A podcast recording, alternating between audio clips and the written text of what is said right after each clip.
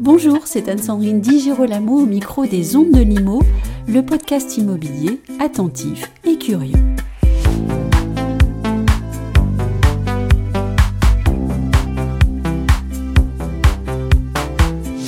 Voici le Crédit Agricole Immobilier et Marc Oppenheim à notre micro pour un épisode très riche.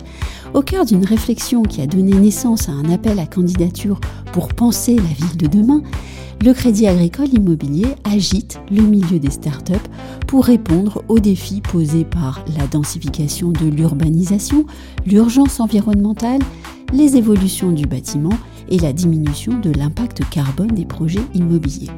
Tout cela méritait bien que de jeunes têtes entrepreneuriales pensantes et innovantes jouent le jeu. Voici Marc Oppenheim pour nous en parler. Marc Oppenheim, bonjour. Bonjour. Diminuer l'impact carbone des projets immobiliers, voilà un objectif qui s'installe progressivement, mais je pense assez fortement dans le discours des professionnels de l'immobilier et du bâtiment. Selon vous, est-ce que c'est un défi, une urgence ou une priorité ou autre chose? Je pense que c'est un exercice d'équilibriste, donc je vais essayer de faire un petit pas de côté. Oui. Euh, je me méfie toujours un petit peu des absolus. Donc, euh, bien sûr, euh, le phénomène d'urgence est dans tous les esprits, mais les urgences sont multiples et les intérêts sont souvent opposés. Et je pense qu'on fait face à des enjeux contradictoires, comme assez souvent sur les besoins fondamentaux, fondamentaux de l'humanité. Le logement en est un on, a euh, un impératif de suivre finalement les mouvements euh, de la société, dans sa composition, dans son nombre, dans ses habitudes, et en même temps euh, de tenir compte de cette urgence climatique. Et donc, la complexité, c'est oui, c'est important, oui, c'est vital, mais il y a plein d'autres choses qui sont vitales aussi. Derrière la question de la diminution de l'impact carbone des projets immobiliers, il y a aussi des questions plus larges peut-être. On parle de la ville, cette ville qu'on aimait tant avant et que apparemment on n'aime plus du tout. Est-ce qu'on ne peut pas chercher à la définir d'abord avant de vouloir la redéfinir ou de l'envisager? Je pense a... Allez, je vais prendre deux trois, deux, trois axes aussi, de, histoire de pimenter un peu le débat. Hein. Oui. Euh, euh, la ville, c'est d'abord euh, une association dans l'espace et dans le temps euh, d'une communauté. Donc on peut la définir de plein de manières, mais enfin c'est quand même euh, un, lieu déjà où on est ensemble.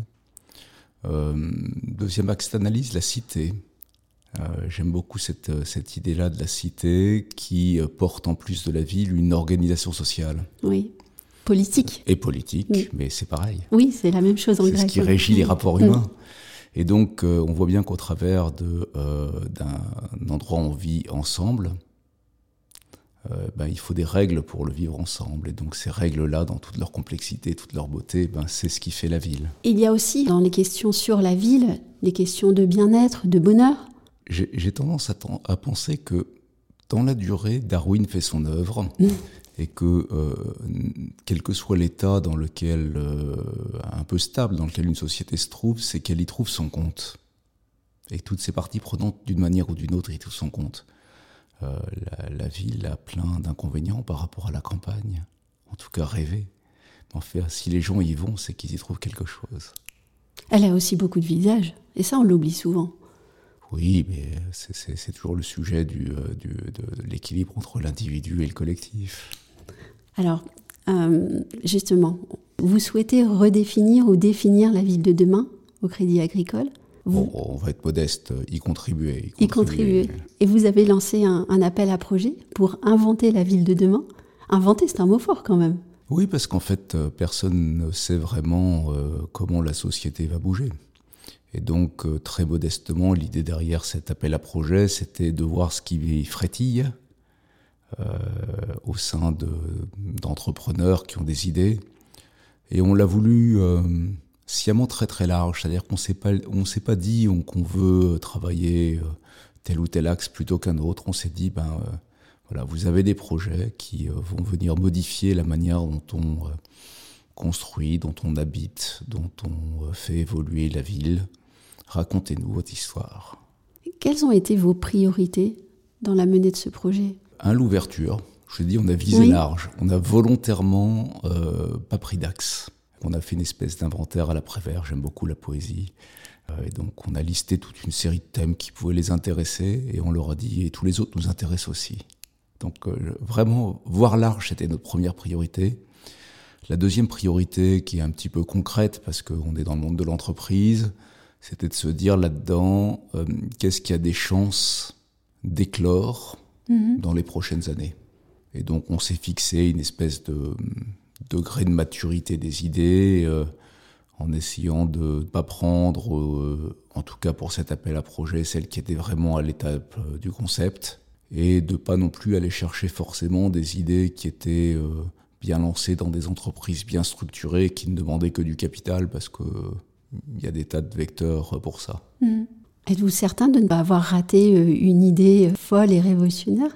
Je suis sûr que si. Euh, alors là, là c'est sûr qu'on en a raté plein. Et puis qu'il y en a des milliers qu'on n'a pas vus.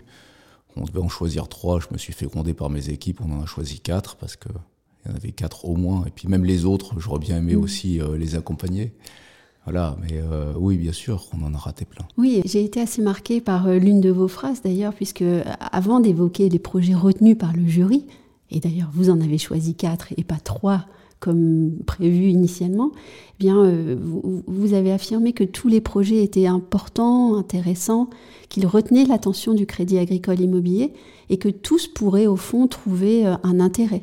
On est parti, euh, je vous l'ai dit, très large. On a eu, euh, je crois, une soixantaine euh, d'entreprises et d'équipes qui ont postulé. on, a fait un petit ami, le premier qui n'était pas forcément que sur la pertinence, mais aussi sur la maturité, parce qu'on voulait des idées qui soient ni trop à l'état de concept, ni, trop avancées. et après ça, on a travaillé de manière à mélanger les équipes, donc euh, chaque euh, start-up avait euh, son mentor dans les équipes du Crédit Agricole, qui s'en est fait d'ailleurs un champion très très très démonstratif dans l'intérêt qu'il portait à son poulain. donc ça a été assez, ça a été assez dynamique hein, le, le, process. Jusqu'au jusqu'au dernier, jusqu'à la dernière sélection et au pitch finaux.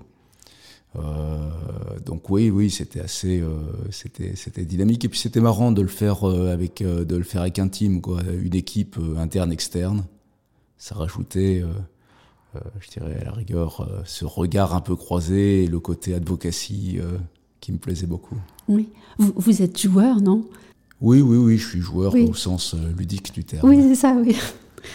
Alors le jury a quand même primé seulement quatre entreprises, parce que si on vous écoute, qu'est-ce que c'était dommage de devoir en choisir? Quelles sont-elles ces entreprises et quels sont leurs apports?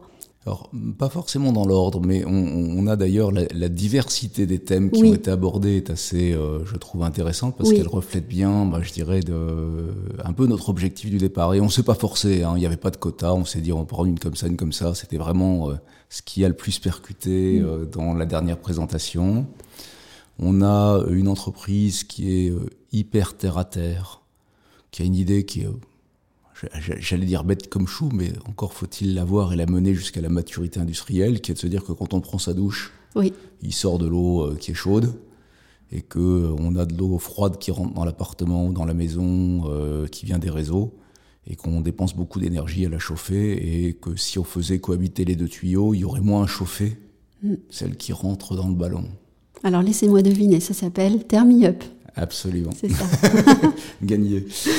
Euh, on en a une qui est euh, là dans, l'espace du, concept et qui arrive à le traduire dans, le bâtiment et qui est une start-up qui se dit, euh, une fois qu'on a dessiné une coque, un immeuble, ben, il y a une infinie façon de concevoir les espaces intérieurs et si on essayait de combiner à la fois les techniques constructives, les souhaits d'aménagement euh, des, euh, des, différents acheteurs et euh, la capacité à respecter les 72 000 pages du Code de l'urbanisme, et qu'on mettait un peu d'intelligence là-dedans, on pourrait à la fois fabriquer un objet qui colle beaucoup plus aux attentes des différents habitants et en plus ça qui puisse évoluer dans l'avenir. Et ça, c'était fascinant comme présentation. J'ai trouvé très très intéressant en partant d'un concept hyper euh, futuriste et de se dire bah, comment dans la vraie vie ça peut euh, comment ça peut euh, je dirais se traduire ces, ces, milliers de possibilités dans quelque chose qu'on peut construire quoi. Oui. futuriste avec un, un, mot latin, ce qui, veut, ce, qui, ce qui était assez intéressant finalement, parce qu'on revenait à la construction des Romains. Donc c'est modus edificandi. Exactement. Les Romains avaient déjà compris des tas de choses, oui. hein, qu'à voir la complexité de construire une route en travaux publics, euh, et qu'ils avaient déjà tout inventé. Euh, Mais euh, toutes les innovations nous entourent, il ne manque que le cerveau pour les voir. Absolument, et puis, et puis connaître le passé. Oui. Histoire de ne pas réinventer les mêmes bêtises. Alors après, on a primé une entreprise qui vise à se poser la question de comment euh, on peut réinventer le travail du bailleur individuel qui ne souhaite pas passer par une agence. C'est à peu près la moitié en fait euh, des appartements en location en France. Mhm. Et ils se sont dit bah, comment on peut approcher ce marché-là et faciliter la vie de tout le monde de telle manière à ce qu'on trouve, ben, je dirais, plus de, professionnalisme parce que ça reste compliqué euh, de la rapidité de l'usage. On est vraiment dans euh, euh, l'adaptation aux mœurs actuelles de consommation d'une profession qui est une profession très ancienne. Donc là aussi, c'était c'était un petit pas de côté par rapport à des exercices très techno, parce que là, c'est pas de la techno, mhm. c'est vraiment de l'usage et du service. De l'usage et du service, avec une vision aussi moderne de la logistique et de l'habillage d'un appartement. Euh, là aussi, un, sujet qui est vraiment sympa et qui était en effet notre, notre quatrième entreprise primée, euh, qui est partie du principe que euh, une partie des locataires, finalement, consomment du meuble de manière assez impersonnelle, finalement.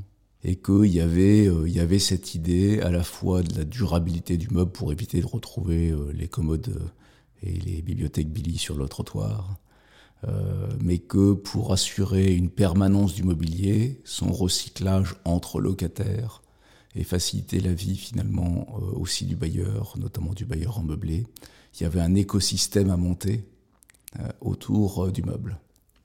Et donc là, on est parti de gens qui avaient un insight hyper logisticien, hyper supply chain, hyper stockage, hyper montage. Pas du tout parti de la coquille immobilière, on est parti du meuble. Et donc là, c'était euh, c'était marrant parce qu'ils avaient vraiment une, une approche qui était tout à fait différente d'un professionnel de l'immobilier qui regarde d'abord les murs. Mm. Ils se regardaient le contenant. Et j'ai trouvé ça aussi euh, vraiment bien.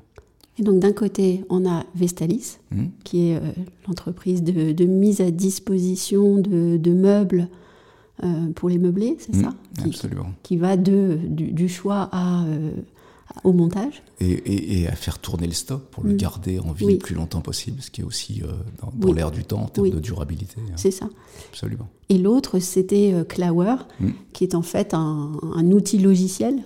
Euh, on pourrait dire fiscalo-comptable. ouais, faciliter la vie du bailleur. Voilà. Et, et, tenir compte de cette complexité importante pour un particulier d'avoir à gérer son bien et de le faire de manière très fluide.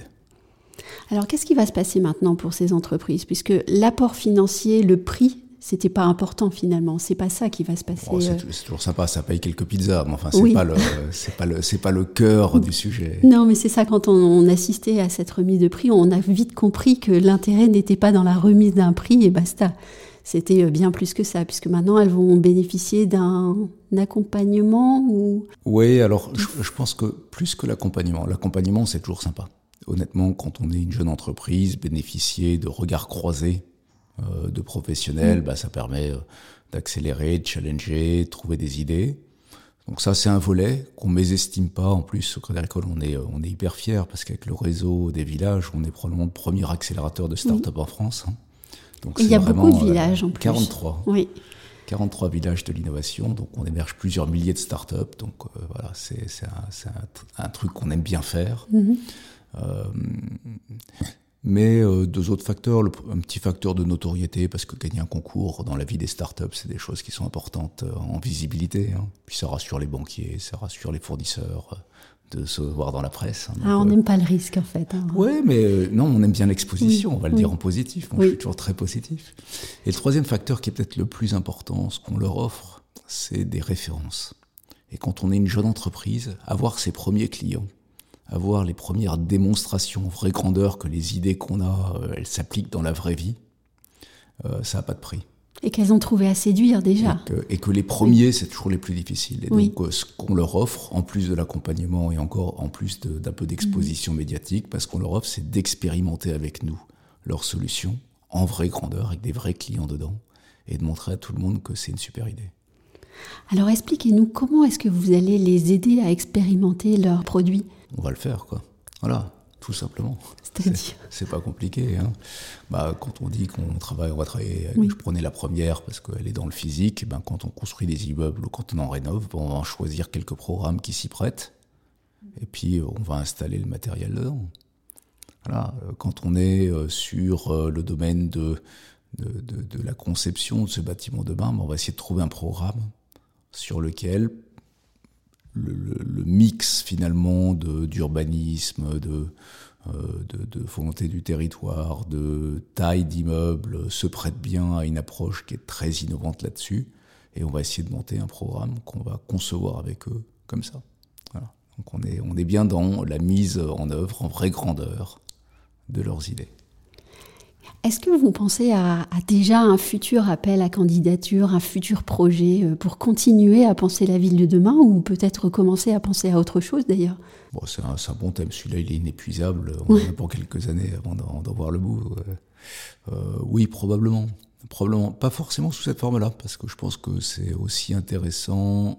Enfin voilà, mon cœur balance. Le refaire dans le même format, ça permet de bah, de continuer une expérience qui marche bien. On s'est un peu rodé, on a cherché quels étaient les bons leviers. On va apprendre d'ailleurs des, euh, de la première promotion. Oui. Et donc peut-être qu'on refera quelque chose qui ressemble euh, à cet appel à projet. Et peut-être qu'on euh, travaillera sur d'autres domaines. Moi, j'ai quelques idées. Je, me suis aperçu, je viens d'autres horizons professionnels. Ça fait cinq ans et demi que je suis dans cette profession. on est une profession qui utilise pas beaucoup la puissance de nos chercheurs. Il y a assez peu de recherches fondamentales sur nos métiers. Il y en a beaucoup sur le volet sociologique de la ville. Oui. Là, on manque pas de sociologues en France. Par contre, les gens qui sont dans le data, euh, c'est pas un secteur qui a beaucoup utilisé nos matheux. Et donc, je me dis qu'on a peut-être quelque chose à faire sur le côté quanti, euh, en relation avec euh, nos chercheurs qui sont absolument excellents dans plein de domaines. Et euh, la ville et la data, c'est un sujet où on pourrait faire des choses. Donc, on verra. Merci beaucoup, Marc Oppenheim. Merci.